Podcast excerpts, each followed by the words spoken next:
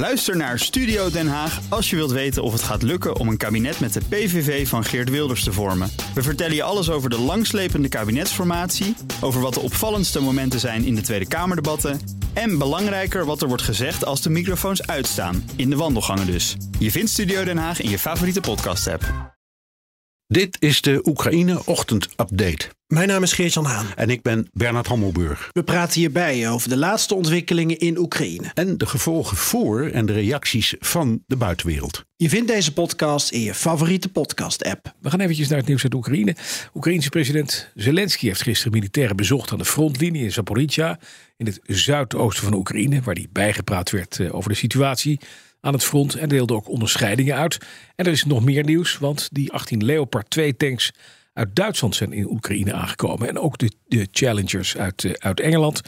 Wat het allemaal betekenen gaat, gaan we bespreken met uh, onze twee vaste duiders. Bernard Hammelburg, buitenlandcommentator. En Geert-Jan Haan, onze Europa-verslaggever. Mannen, goedemorgen. Goedemorgen. Goedemorgen. Ja, eerst Bernard. Uh, Zelensky bezoekt wel vaker frontlinies de laatste dagen. Bachmoed is hij geweest, Gersel. nu... Uh, Zaporizhia, waarom doet hij dat? Nou, dat doet hij om uh, een morele boost te geven. Dat is heel goed. Um, om te laten zien hoe betrokken die is.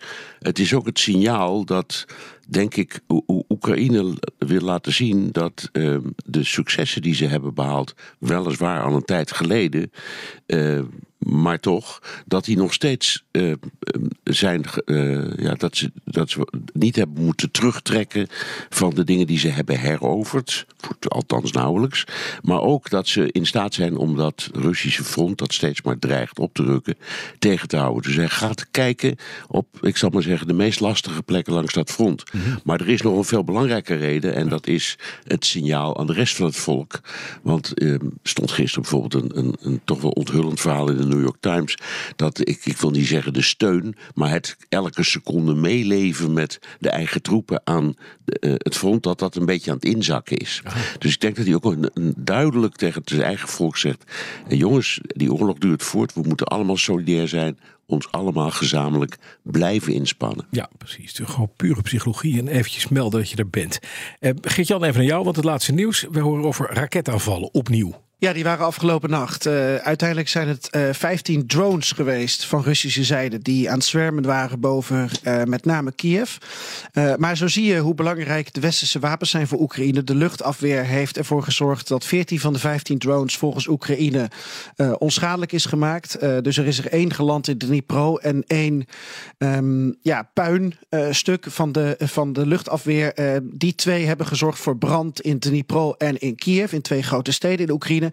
Maar verder op dit moment geen uh, slachtoffers gemeld. En dat uh, blijft elke keer natuurlijk opmerkelijk. Dat die luchtafweer zo essentieel is voor, voor de Oekraïners. Ja, en zo precies. belangrijk. Ja, en zo belangrijk. Nog eventjes terug naar wat we net met Bernard bespraken. Zelensky, jij ziet hem ook optreden. Je hebt veel contacten daar in Oekraïne.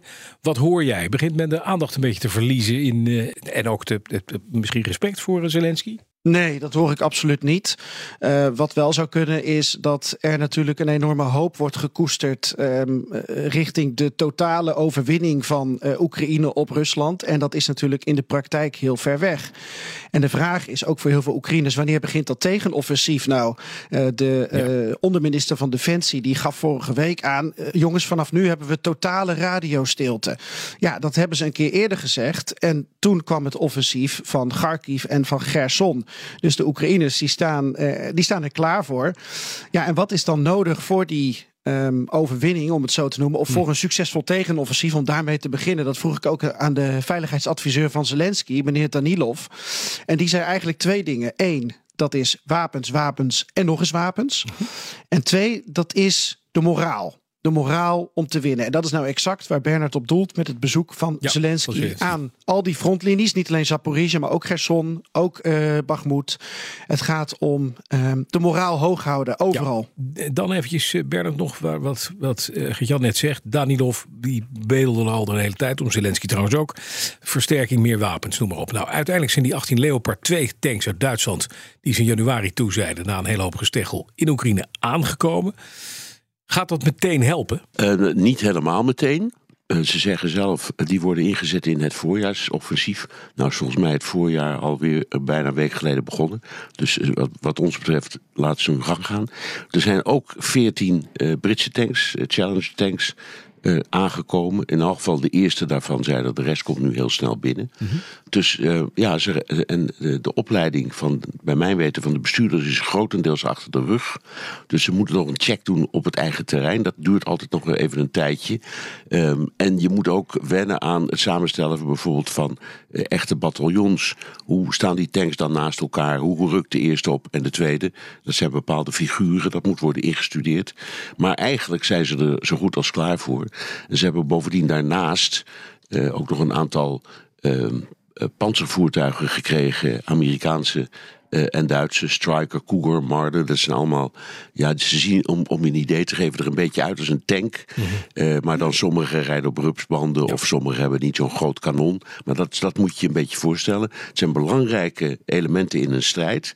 Ehm, eh, omdat ze, dat zijn allemaal zeer goed gepantserde voertuigen. Dus ja, wat materieel betreft zijn ze echt de afgelopen dagen hebben ze een enorme sprong gemaakt. Resnikov, de Oekraïense minister van Defensie, die, die, die was ook blij, zo blij dat hij zelfs een foto van die geleverde tanks plaatst op Facebook. En dat is illegaal, zeggen de Russen. Waarom mag je daar geen foto's van plaatsen? Dat vinden de Russen. Ik weet niet of het waar is hoor, of dat, of dat niet mag. Ja. Ik, ik kan het je niet vertellen. Nee. Ik, ik kan me niet voorstellen dat het, nogmaals, iedereen plaatst alles op Facebook, dus waarom ze er geen tag Nee, op zetten, precies. als je die hebt. Eh, het is misschien wel verwarrend, omdat eh, nou, heel veel van wat erop komt, dat blijkt dan achteraf niet helemaal te kloppen. Maar ik, ik heb eerlijk eh, gezegd geen idee. Het persbureau TAS heeft daar melding van gemaakt en zei dat dat illegaal was. Ja. Kan je niet vertellen, ik weet het gewoon niet. Even naar die Amerikaanse Abrams tanks, ook een gevechtstank hè? en een zware jongen. Die, die komen die binnenkort? Nou, ik heb nog steeds twijfel. De Amerikanen hebben gezegd, we doen het. En dat was voor de Duitsers reden om te kunnen zeggen... te doen, dan leveren wij die Leopard 2 tanks. Want dat was een voorwaarde. Hè? Ja. De Duitsers hebben steeds gezegd, we doen het wel... moeten moeten de Amerikanen ook over de brug komen. Biden heeft toen gezegd, dat doen we. De Abram is een veel ingewikkelder wapen... eh, met alle mogelijke, eh, ja, het heeft ook nadelen. Het, het verbruikt onvoorstelbaar veel brandstof. Het voelt zich het meest thuis met kerosine. Daar is niet zoveel voorraad van. Eh, het kan ook wel met diesel, maar daar heb je ook heel veel van nodig. Dus het is een ingewikkeld eh, apparaat waarvoor de training nogal eh, wat tijd neemt. Dus ik denk dat ze daar nog mee bezig zijn. Dat zal waarschijnlijk gebeuren in Duitsland. Hè, daar kun je Oekraïnse militairen trainen op Amerikaanse basis. Ehm, maar goed, een woord is een woord. Hij heeft gezegd ze komen, dus ze zullen wel komen. Maar het is niet, iets, het is niet zo makkelijk als met die Leopards. Bovendien, die Leopards, die waren al in Europa. Er, waren, er, er zijn er iets van 2000 in 13 landen. Dus die, die zijn makkelijk te vinden. Ja, precies. en dus ook makkelijk te leveren. Ja. Of, wat de Duitsers doen, leveren en dan vervangen door anderen. Ja, ja, duidelijk. Dat voorjaarsoffensief, hè, Gert-Jan zei het nog eventjes. Hoe, hoe staat dat erbij? Gaan we dat inderdaad nu zien met meer wapens, meer geavanceerde wapens? dat- dat- dat dat ze is- echt gaan duwen? Dat is de, de, de, gro- de grote vraag. Ja. Geert Jan zei al heel terecht, dat kan alleen maar als je de wapens hebt. Nou, die hebben ze nu, althans. ze hebben er meer.